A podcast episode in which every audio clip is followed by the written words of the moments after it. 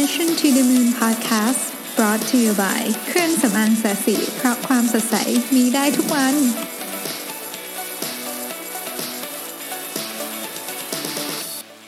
สวัสดีครับ ยินดีต้อนรับเข้าสู่ Mission to the Moon Podcast เอพิโซดที่ 113 นะครับคุณอยู่กับประวิทยานุสาหะครับ วันนี้อัดชดเชยของเมื่อคืนนะฮะเมื่อคืนไปรายการ Shark Tank มาแล้วกลับดึกมากถึงบ้านตีหนึ่งครึ่งนะฮะเลย รู้สึกว่าสงสัยอัดไปเสียงคงจะง่วงมากก็เลย ขออนุญาตย้ายเป็นวันนี้แทนนะฮะก็จริงๆวันนี้ตอนนี้ episode นี้ต้องเป็นของวันที่ 11 สิงหานะครับเพราะฉะนั้นของวันที่ 12 สิงหาวันแม่เนี่ยเดี๋ยวอัดอีกตอนหนึ่งนะฮะวันนี้อยากจะมาเล่าเรื่องหนึ่งชวนคุยแล้วกันใช้คำว่าชวนคุยดีกว่า ก็เป็นเรื่องที่มีท่านหนึ่งส่ง inbox มานะครับบอกว่าช่วยเล่าเรื่องของอ คนที่ทำงานอยู่ในสายครีเอทีฟมาก ๆ ให้หน่อยได้ไหมว่าเขามีชีวิตยังไงเขาจัดการบริหารชีวิตยังไง เพราะว่าหลายคนรู้สึกว่าศิลปินมีอาจจะมีวิธีการทำงานที่แตกต่างจากคนที่เรียกว่าเป็น business focus มาก ๆ หรือเปล่าหรืออะไรอย่างนี้เนี่ยนะครับ ก็คือคำถามเป็นประมาณนี้เหมือนกับว่าคนที่ใช้ creativity เยอะ ๆ อะไรอย่างเงี้ยจะเป็นยังไงนะครับ ซึ่งผมคิดว่าเอาเอาเอาคำตอบที่ผมคิดก่อนนะ คำตอบที่ผมคิดก็คือว่า ผมคิดว่ามันมันมันคงจะไม่สามารถบอกได้หรอกว่าใครทำยังไงผมคิดว่ามันคงมีทุกแบบ แต่ว่าวันนี้ผมจะมาเล่าเรื่องของต้องเรียกว่าเป็นนักออกแบบและศิลปินท่านหนึ่งที่ดังมากๆนะครับ ก็คือ Philippe Starck นะครับ Philippe Starck เนี่ยเป็นชาวฝรั่งเศสเริ่มทำงานในวงการออกแบบมาต้องบอกว่าตั้งแต่อายุ 17 นะครับ แล้วก็ค่อยๆ เรียนรู้หาค้นหาตัวเองมานะครับแล้วก็มีผลงานมากมายเยอะจริงๆนะครับ เยอะแบบหลาย industry มากๆ ตั้งแต่ของใช้ในครัวไปจนกระทั่งถึงโรงแรมเรืออะไรเงี้ยมีหมดเลยนะครับ วันนี้ก็ผมขออนุญาตเอาอาบทความนะครับสองอันมารวมกันนะฮะบันโดกัน แล้วก็เล่าเป็นเรื่องของฟิลิปสตาร์ให้ฟังอันนึงมาจาก d c a s o c o m นะครับ A Decorative Art Society นะครับแล้วก็อีกอันนึงมาจากที่คุณเคยของเรานะครับ Harvard Business Review นะครับ เป็นบทสัมภาษณ์ของ Alison b r i e t นะครับที่สัมภาษณ์ฟิลิปสตาร์ครับตีพิมพ์ฉบับเมษายนปี 2013 นะฮะฟิลิปสตาร์กเนี่ยผมคิดว่าเป็นตัวอย่างของศิลปินที่ ที่บอกเคยพูดคือเคยมีคนพูดเยอะละว่า ความคิดสร้างสรรค์เนี่ยมันต้องมาคู่กับวินัยด้วยนะครับฟิลิปสตาร์กเนี่ยน่าจะเป็นคนที่แสดงให้เห็นถึงความจริงในข้อนี้มากที่สุดนะครับแล้วก็วันนี้เราจะคุยกันว่าวิธีคิดของฟิลิปสตาร์กเนี่ยทำไมถึงออกมาทำให้เขาเป็นหนึ่งในนักออกแบบที่น่าจะเรียกได้ว่าทรง อิทธิพลที่สุดในยุคนี้ก็ว่าได้นะครับ โดยเฉพาะถ้าพูดถึงพวกเฟอร์นิเจอร์นะฮะโอเคทีนี้เราพูดถึงเฟอร์นิเจอร์ก็จะจะพูดถึงผลงานจะจะไม่จะต้องพูดถึงผลงานชิ้นนี้ของฟิลิปสตาร์แน่นอนนะครับก็คือ Louis Ghost Chair นะครับวันนี้ต้องขออภัยนะที่อาจจะมึนๆนะนอนน้อยมากนะเมื่อเช้าก็ตื่นมาทำงานแต่เช้า Louis Ghost Chair เนี่ยเป็นเก้าอี้ของบริษัทดีไซเนอร์ ที่ออกแบบโดยฟิลิปสตาร์บริษัทนี้คือ Kartell นะครับเป็นเป็นเป็น Italian designer ออกแบบโดยฟิลิปสตาร์เราก็ขายไป 1.5-1.6 ล้านตัวละน่าจะเป็นเก้าอี้ที่มีการบันทึกไว้ว่าขายดีที่สุดในโลก เพราะว่าไอ้ที่เหลือมันคงมีขายดีกว่านี้ แต่ว่ามันไม่ได้รับการถูกบันทึกไว้ว่าเป็น คืออันนี้มันเป็นเก้าอี้ที่มียี่ห้อมีดีไซน์มีแบรนด์อะไรเงี้ยนะครับ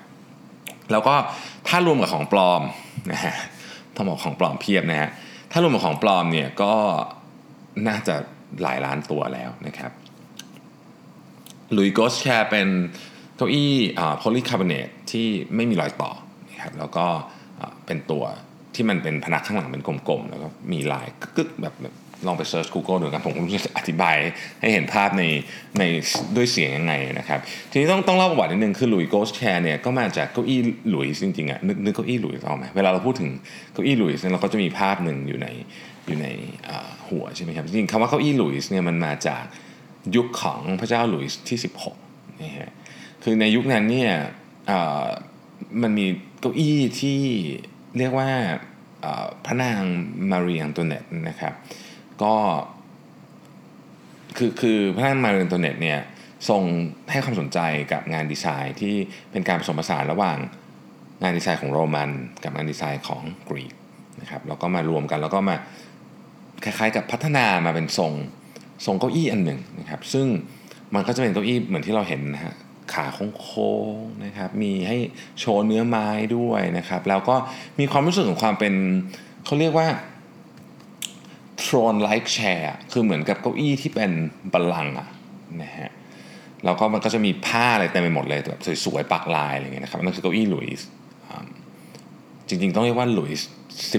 16นะฮะเก้าอี้หลุยส์ที่16อะคือคือได้รับการเรียกชื่อไปอย่างนั้นไปเลยนะครับก็เป็นเก้าอี้คลาสสิกเป็นเก้าอี้ทรงคลาสสิกนะครับฟิลิปสตาร์กเองก็เอาวิธีคิดอันนี้นะครับมามาออกแบบ Louis Ghost ซึ่ง Louis Ghost เนี่ยแน่นอนว่าไม่ได้มีความ luxury ไม่ได้ปักผ้าไม่ได้มีไม้ไม่ได้มีอะไรเนี่ยนะครับ แต่ว่ารูปทรงอะเหมือนคล้ายๆกับเป็นโครงสร้างวิธีคิด เหมือนเหมือนกับตัวเก้าอี้หลุยส์เวอร์ชัน originalซึ่งมันถึงชื่อหลุยโกสไงเหมือนเป็นแบบเหมือนเป็นโกสของเก้าอี้ตัวนั้นอีกทีหนึ่งนะฮะก็ปรากฏว่าด้วยหน้าตาที่ เท่มากๆ แล้วก็เทคโนโลยีนะครับ คือมันเป็น injection mold polycarbonate ก็คือเป็นโมตัวเดียวนะครับ เพราะฉะนั้นมันก็มันก็ถูกฉีดครั้งเดียว ไม่มีคือไม่ไม่ไม่ต้องต่อไม่ต้องอะไรกันนะฮะ มันเลยค่อนข้างแข็งแรงมาก สามารถใช้ในข้างในบ้านก็ได้นอกบ้านก็ได้ ถ้าเป็นของจริงต้องบอกว่างานของจริงเนี่ยสวยกว่างานของปลอมเยอะมากนะครับ ที่สำคัญที่สุดคือมันไม่ได้แพงขนาดนั้นด้วย เออนะฮะ มันประมาณสักถ้าผมจะไม่ผิดเมืองไทยขายอยู่ประมาณหมื่นสี่หมื่นห้าอะไรอย่างเงี้ยนะฮะก็แพงสำหรับเก้าอี้ที่ที่บางคนอาจจะค่อนแค่ว่าเป็นเก้าอี้พลาสติกหรือเปล่าอะไรอย่างเงี้ยนะครับ แต่ว่ามันเป็นเก้าอี้ที่มีเบื้องหลังเยอะแม่แต่ว่าเทียบกับคุณภาพแล้วผมว่าไม่แพงเลยนะฮะอันนั้นก็คืออันหนึ่งนะครับอีกอันหนึ่งที่คนค่อนข้างจะคุ้นเคยเป็นผลงานของฟิลิปสตาร์ก็คืองานที่ทำให้กับอาราซีอาราซีเป็น บริษัทเครื่องครัวของอิตาลีเหมือนกันนะครับก็จะเป็นบริษัทเครื่องครัวที่เท่มากๆ ผลงานชิ้นนี้เนี่ยถูกจัดวางอยู่ในโมมาด้วยก็คือ Museum of Modern Art ที่นิวยอร์กนะครับมันคือที่คันส้มฮะที่หน้าตาเหมือนเอเลี่ยนใน War of the World ผมผมมีความค่อนข้างมั่นใจว่าหนังภาพยนตร์หลายเรื่องที่ที่ทำหลังจากไอ้เครื่องคันน้ำส้มนี้ออกมาแล้วเนี่ยนะเพราะเครื่องคันน้ำส้มเนี่ย ถูกดีไซน์ในปี 1990เนี่ยคือนานมากแล้วนะฮะน่าจะมีแรงบันดาลใจมาจากเครื่องคันอันนี้นะฮะใครนึกภาพไม่ออกว่า Juicy Salif หน้าตาเป็นยังไง ขออนุญาตไป Google มันเหมือนกับนั่นแหละเหมือนกับเอเลี่ยนอะนะฮะก็เป็นเป็นสามขาแล้วมีหัวตรงกลางเอาส้มไปแปะไว้ข้างบน ผมผมเคยใช้นะก็มันก็มันก็คั้นได้อะคือไม่ไม่ใช่เครื่องคั้นน้ำส้มที่ใช้ง่ายที่สุดในโลกแน่นอน แต่ว่า มีประดับบารมีไว้ในครัวเท่ๆนะเท่แน่นอนนะครับแล้วก็มีผลงานอีกเยอะแยะมากมายนะฮะของฟิลิปสตาร์ซึ่งปัจจุบันนี้ฟิลิปสตาร์ก็ยังคงผลิตผลงานมาเราอาจจะไม่ได้รู้มากนะเพราะว่าเพราะว่าอย่างเฟอร์นิเจอร์ที่เป็นเฟอร์นิเจอร์ดีไซเนอร์พวกนี้ก็จะมีกลุ่มคนที่เขาสนใจอยู่นะครับเขาก็เราก็อาจจะไม่ได้ เห็นตามหมายถึงว่ามันอาจจะไม่ได้โผล่มาตามสื่อหลักอะไรเยอะแยะ แต่ถ้าเกิดเราสนใจจะซื้อเฟอร์นิเจอร์กำลังแต่งบ้านอยู่เนี่ยเชื่อว่าชื่อของฟิลิปสตาร์เนี่ยจะต้องผ่านหูเข้ามาบ้างแน่นอนนะฮะทีนี้เราก็มาดูว่าเขาเนี่ยนะครับทำอะไรแล้วเป็นยังไงบ้างเนี่ยฟิลิปสตาร์บอกว่าเขาเนี่ยเป็นคนที่เหมือนกับพระในยุคใหม่ทำงานอย่างนั้นนะฮะก็คือคนถามเขาถามในบทสัมภาษณ์ว่า เอ๊ะทำไมคุณถึงทำงานได้เร็ว แล้วก็ productive มากฟิลิปสตาร์เคยออกแบบโรงแรมเสร็จในในวันครึ่งเนี่ยซึ่งซึ่งโรงแรมทั้งโรงแรมออกแบบวันครึ่งนี่ต้องบอกว่าเร็วสุดๆเลยนะฮะถึงแม้ว่ามันจะเป็นโรงแรมไซส์ขนาดเล็กก็เถอะเขาบอกว่าเขาและภรรยาเนี่ยทำงานเหมือนกับพระในยุคใหม่เลยก็คือเขาจะไปอยู่ในบ้านที่เป็นอยู่ห่างไกลจากทุกสิ่งทุกอย่างนะครับ แล้วก็ตัดเรียกแทบจะกัดตัดการสื่อสารจากภายนอกเลยนะฮะ ไม่ออกไปดินเนอร์ งานสังคมไม่ไป ไม่ไปงานเลี้ยงปาร์ตี้ค็อกเทล ไม่ไปดูหนัง ไม่ดูทีวีนะครับ ไม่ไม่ใช้พลังงานกับคนอื่นนะครับเขาอ่านหนังสือและทำงานแค่นี้นะฮะแค่นี้เลยนะฮะเขาเขานั่งอยู่เขาใช้เวลาส่วนใหญ่นั่งอยู่หน้าโต๊ะสเกจ นะฮะแล้วก็เขาบอกว่าแน่นอนอะในช่วงเวลาส่วนใหญ่ของปีเนี่ยเขาก็ต้องออกไปทำอะไรบ้างนะครับ ก็คือไปเป็นตั้งแต่เป็นพูดกับผู้สื่อข่าวนะครับ คุยกับลูกค้า คุยกับวิศวกรไปดูโรงงานนะครับแล้วก็อะไรอย่างเงี้ยเต็มไปหมดเลยนะก็คือต้องทำเขาเดินทางไปทั่วโลกเขาเป็นเขามีลูกค้าอยู่ทั่วโลกนะครับ แต่ว่าตั้งแต่วันที่ 15 มิถุนายนถึง 15 กันยายนทุกปี กี่เดือนเนี่ยมิถุนายนนะกรกฎาสิงหากันยาสามเดือนนะครับสามเดือนนี้เขาจะเหมือนอยู่ในถ้ำเลยอยู่ในถ้ำนะครับเขาจะขังตัวเองอยู่ในบ้านแห่งใดแห่งหนึ่งของเขา ซึ่งเขามีบ้านอยู่หลายที่มากในโปรตุเกสก็มีอิตาลีก็มีอะไรอย่างเงี้ยนะฮะจะทำงานตั้งแต่8โมงเช้าจนถึง8โมงเย็นนะครับแล้วเขาจะมีวิธีการทำงานด้วยหมายถึงว่า เขาจะมีคล้ายๆกับระบบของเขาเอง นั่นก็คือทำงาน 3 ชั่วโมง หลับ 45 นาทีทำงานอีก 3 ชั่วโมง หลับใส่45 นาทีทำงานอีก 3 ชั่วโมง หลับ 45 นาทีทำแบบนี้24 ชั่วโมงขอประทานขอประทานโทษเมื่อกี้ผมพูดผิด8โมงเช้าถึง8โมงเช้าอีกวันหนึ่งนะฮะ8โมงเช้าถึง8โมงเช้าอีกวันหนึ่งทำคือเขาทำงานแบบนี้3ชั่วโมง หลับ 45 นาที 3 ชั่วโมง หลับ 45 นาทีเนี่ยต่อกันเป็นเวลา 24 ชั่วโมง โดยไม่กินอะไรเลย นะครับเขาบอกว่าอันนี้มันเป็นเคล็ดลับอันหนึ่งของของความคิดสร้างสรรค์ที่เขามีนะฮะผู้ถามก็ถามต่อว่าเอ๊ะ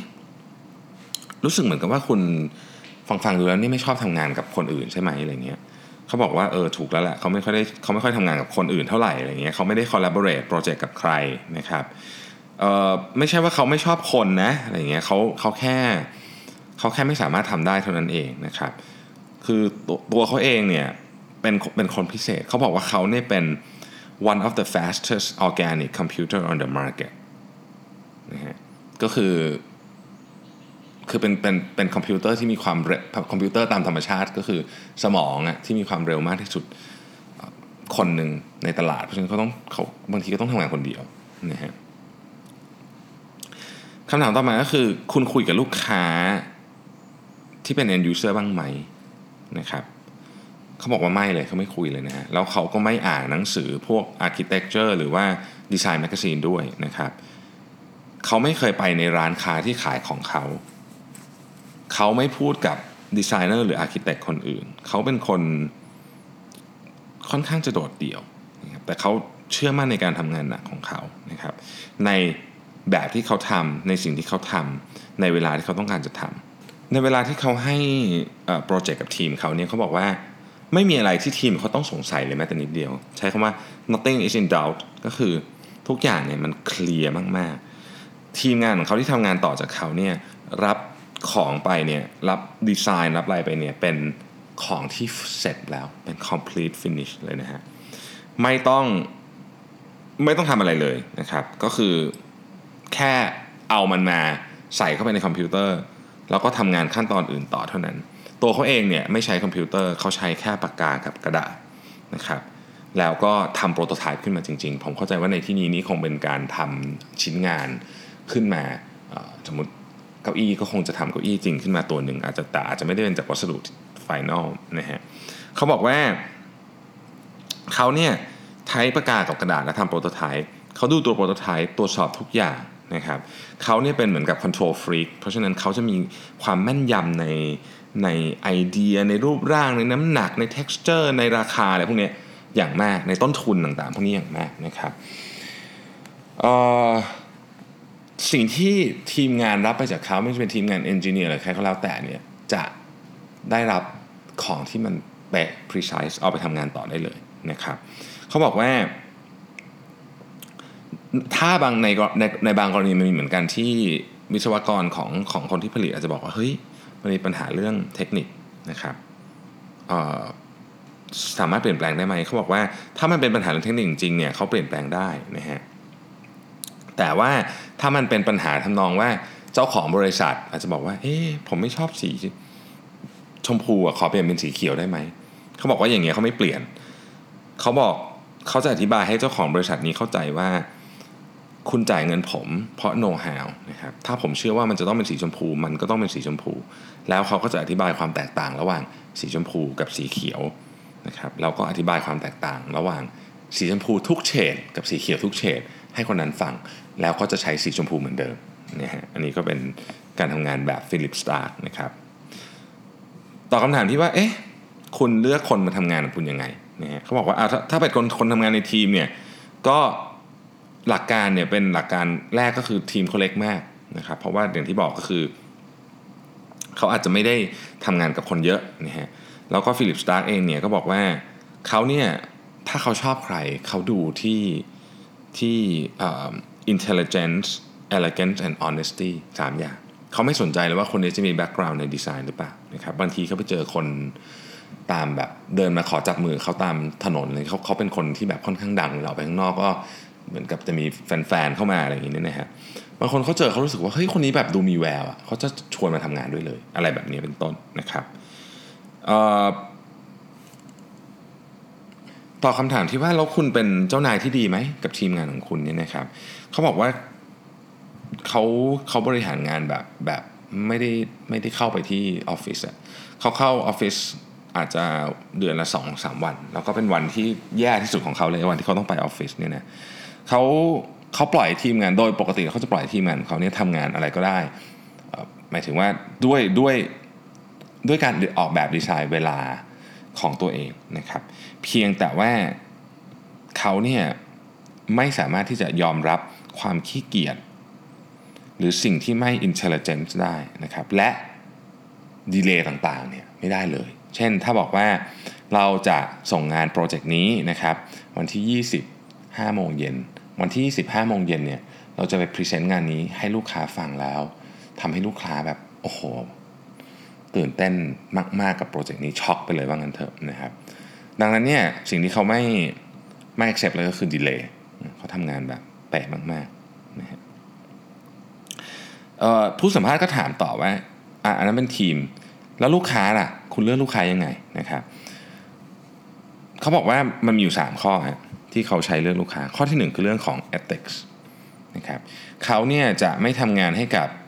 บริษัทที่เกี่ยวข้องกับอาวุธนะครับแอลกอฮอล์บุหรี่ยาสูบยาเส้นทั้งหลาย การพนัน หรือบริษัทน้ำมัน แล้วก็องค์กรทางศาสนาด้วยอันอันสุดท้ายเข้าใจว่าน่าจะเกี่ยวกลัวเรื่องความขัดแย้งต่างๆนะครับเขาบอกว่าการอยู่ในโพสิชันนี้เมื่อ 30 ปีที่แล้ว คือเลือกที่จะไม่รับงานจากบริษัทเหล่านี้ตั้งแต่เมื่อ 30 ปีที่แล้วเนี่ยเป็นเรื่องที่ค่อนข้างยากเหมือนกัน เพราะว่ากลุ่มบริษัทเหล่านี้เป็นบริษัทที่ใหญ่มากๆนะครับ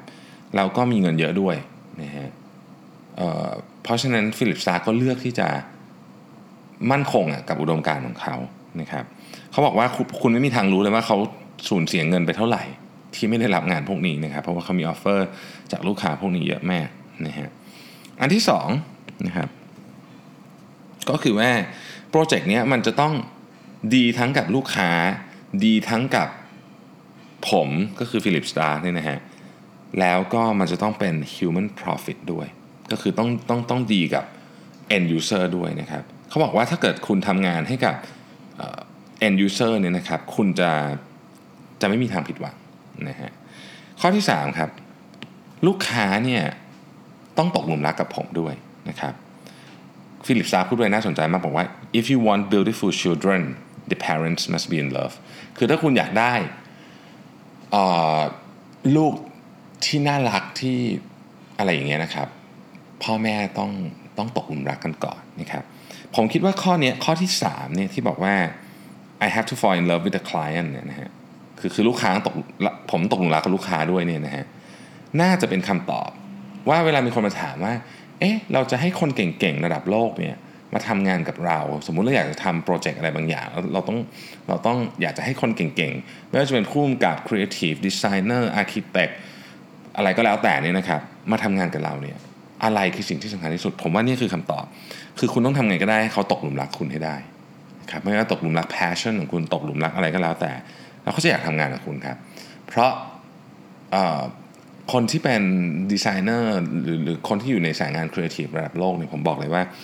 เท่าที่ผมเจอมานะฮะเงินนี่ไม่ใช่ประเด็นเลยนะประเด็นมันคือว่าเขาชอบคุณเปล่าถ้าเขาชอบคุณเนี่ย โอกาสที่เขาจะรับงานคุณก็มีเยอะขึ้นเยอะใช้คำนี้อ๋อเอาใหม่และกลับข้างกันคือถ้าเขาไม่ชอบคุณ โอกาสที่คุณจะได้ทำงานกับเขาแทบไม่มีเลยนะครับเขาบอกว่าอย่างนี้ฮะเขาเนี่ยแบ่งแต่ไม่ว่าเขาจะ เขากับลูกค้าจะมีความสัมพันธ์ที่ดีกันขนาดไหนก็ตามเนี่ยแต่เขาแบ่งเรื่องงานกับเรื่องส่วนตัวชัดเจน เขาไม่เคยกินข้าว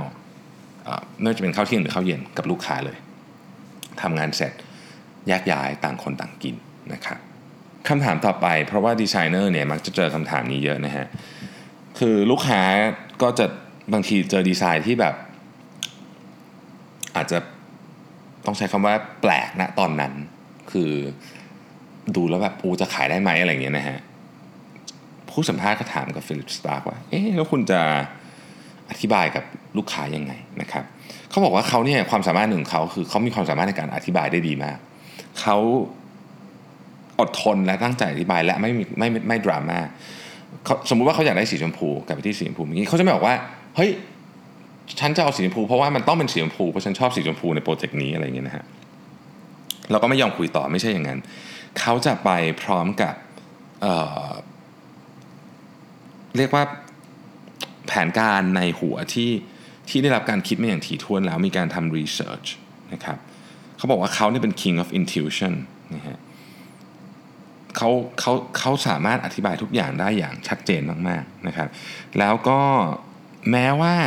งานในตอนจบที่ไปพรีเซนต์กันเนี่ยอาจจะแตกต่างจากตอนคุยกันตอนแรกมาก เขาก็จะมีเหตุผลที่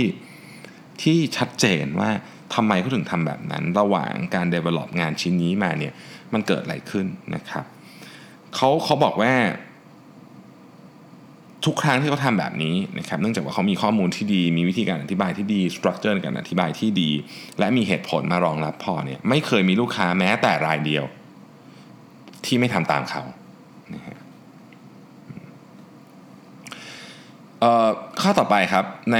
เขาก็มีคนถามผู้ผู้สัมภาษณ์ก็ถามต่อว่าเอ๊ะแล้วคุณคุณเกี่ยวข้องกับธุรกิจของคุณในเชิงในในการรันบริษัทนี่เยอะแค่ไหน เขาบอกว่าเขาเขาไม่เขาไม่ทำธุรกิจเขาทำโปรเจกต์นะครับแล้วก็แล้วก็เขาได้จ่ายเงินรับเงินจากโปรเจกต์เพราะฉะนั้นเเพื่อหลีกเลี่ยงปัญหาต่างๆเนี่ยเขาจึงมี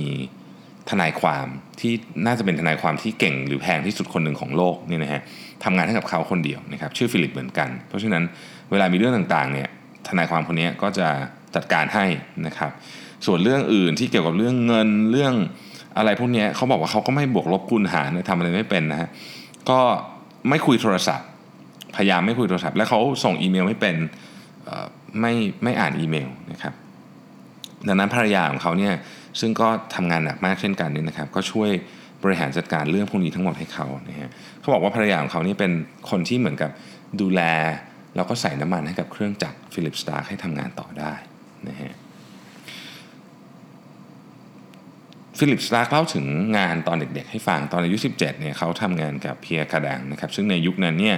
ถ้าเป็นแฟชั่นดีไซเนอร์ก็ก็เป็นคนที่ดังมากนะฮะเขาบอกว่าทำงานกัน แป๊บหนึ่งอะแค่ 3 เดือนก็แยกทางกัน แต่เขาได้เรียนรู้สิ่งที่สำคัญมากคือเวลาคุณอยากทำงานกับใครเนี่ยไอไอเดียมันจะต้องตรงกันก่อนนะครับ Philippe Starck มีไอเดียว่าจะทำเก้าอี้หนึ่งหนึ่งล้านตัวที่ราคาตัวละ 1 เหรียญส่วนเพียร์กระแดงเนี่ยอยากจะทำเก้าอี้หนึ่งตัวที่ราคาตัวละล้านเหรียญนะครับคือไอเดียไม่มีใครผิดไม่มีใครถูก แต่ว่ามันตรงกันข้ามกันนะครับก็เลยจากกันด้วยดีนะฮะ หลังจากนั้นเนี่ยเขาก็มาทำเป็นทำทำไนท์คลับอินเทอร์เนียทำอะไรต่างๆนานาแล้วก็มาเป็นอย่างที่เราเห็นในวันนี้นะครับเขาบอกว่าสิ่งที่สำคัญที่สุดนะในการทำงานในฐานะที่เป็นดีไซเนอร์นะครับเขาบอกว่ามี 2 เรื่อง 1 คือ creativity 2 คือ rigor creativity คือความคิดสร้างสารรค์อันนี้เราค่อนข้างจะคุ้นเคยกันดีอยู่แล้ว แต่ rigor เนี่ย ถ้าแปลเป็นภาษาไทยจะเรียกว่า แม่นยำและมีระบบละกันเนาะจริงๆมันอาจจะไม่ได้แปลตรงๆแบบนี้ แต่ผมคิดว่าแม่นยำอะเป็นเป็นคำแปลที่ที่น่าจะถูกต้อง เข้มงวดแม่นยำนะครับ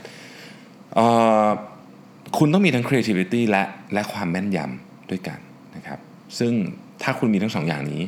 คุณจะเป็นดีไซเนอร์ที่เก่ง คุณจะอยู่ในสายงานนี้ได้ คุณจะมีลูกค้ามาตลอด ความว่า creativity และความแม่นยำในในความหมายของ Philippe Starck ก็คือ แบบที่ไปต้องเป๊ะ เวลาที่ได้ต้องเป๊ะ สัญญาอะไรไว้ต้องส่งให้ได้นะครับ creativity ก็คือคุณต้องกล้าที่จะทำในสิ่งที่อาจจะไม่เคยมีมาก่อน หรือสิ่งที่อาจจะมีคนตั้งคำถาม เยอะมากในตอนต้นได้ แต่คุณจะต้องอธิบายพวกเขาให้ได้ว่าทำไมสิ่งนี้ถึงเป็นสิ่งที่คุณเชื่อว่ามันจะเกิดขึ้นหรือ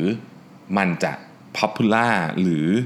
มันจะกลายเป็นสิ่งที่คนรุ่นหลังบอกว่า โอ้โห ตอนนี้ตอนที่ทำออกมาเนี่ยเออไม่น่าเชื่อเลยเนาะว่ามันจะโด่งดังได้ขนาดนี้นะครับ นี่ก็คือสุดยอดไอเดีย ผมคิดว่าเป็นหนึ่งในบุคคลที่อาจจะไม่ได้ทำงานวิธีการทำงานจะไม่เหมือนกับเรา คงไม่ได้มีใครแบบทำงาน 3 ชั่วโมงนอน 45 นาที ไปตลอด 24 ชั่วโมงแล้วไม่กินอะไรเลยเนี่ยนะครับออาจจะน้อย ยุคยุคนี้เราพูดถึง IF เนาะผมคิดว่า Philippe Starck อาจจะทำมาก่อนนะน้า หน้าที่ม่คิดตอนนี้ด้วยอยู่แล้วนะฮะก็ก็เป็นคนที่น่าสนใจน่าศึกษาทีเดียวนะครับ มีโอกาสผมจะเขียนเล่าเรื่องของ Philippe Starck แบบยาวๆนะครับให้ฟังอีกนะครับ และเพื่อเป็นการสนับสนุนดีไซเนอร์ทุกท่านนะฮะถ้าถ้าเป็นไปได้เวลาซื้อของพวกนี้ซื้อของจริงนะดีไซเนอร์จะได้ค่าความคิดของเขาด้วย เพราะว่ากว่าจะทำของได้แต่ละตัวครับ เรื่องราวเบื้องหลังเนี่ย มันเยอะมากอย่าไปซื้อเลยของปลอม ทนก็ทนสู้ไม่ได้นะครับ โอเค ก็ขอบคุณมากที่ติดตาม แล้วต้องขออภัยอีกครั้งที่วันนี้ต้องมาอัปโหลด episode นี้ในตอนเช้าไม่สามารถอัปโหลดเมื่อคืนได้นะครับ เพราะว่าโฮสต์จัดไม่ไหวจริงๆนะฮะเดี๋ยวพบกันใหม่ใน episode ต่อไปนะครับ ขอบคุณทุกท่านมาก ๆ เลยนะครับ ที่ติดตาม Mission to the Moon ครับ และขอให้มีความสุขในวันแม่ครับ สวัสดีครับ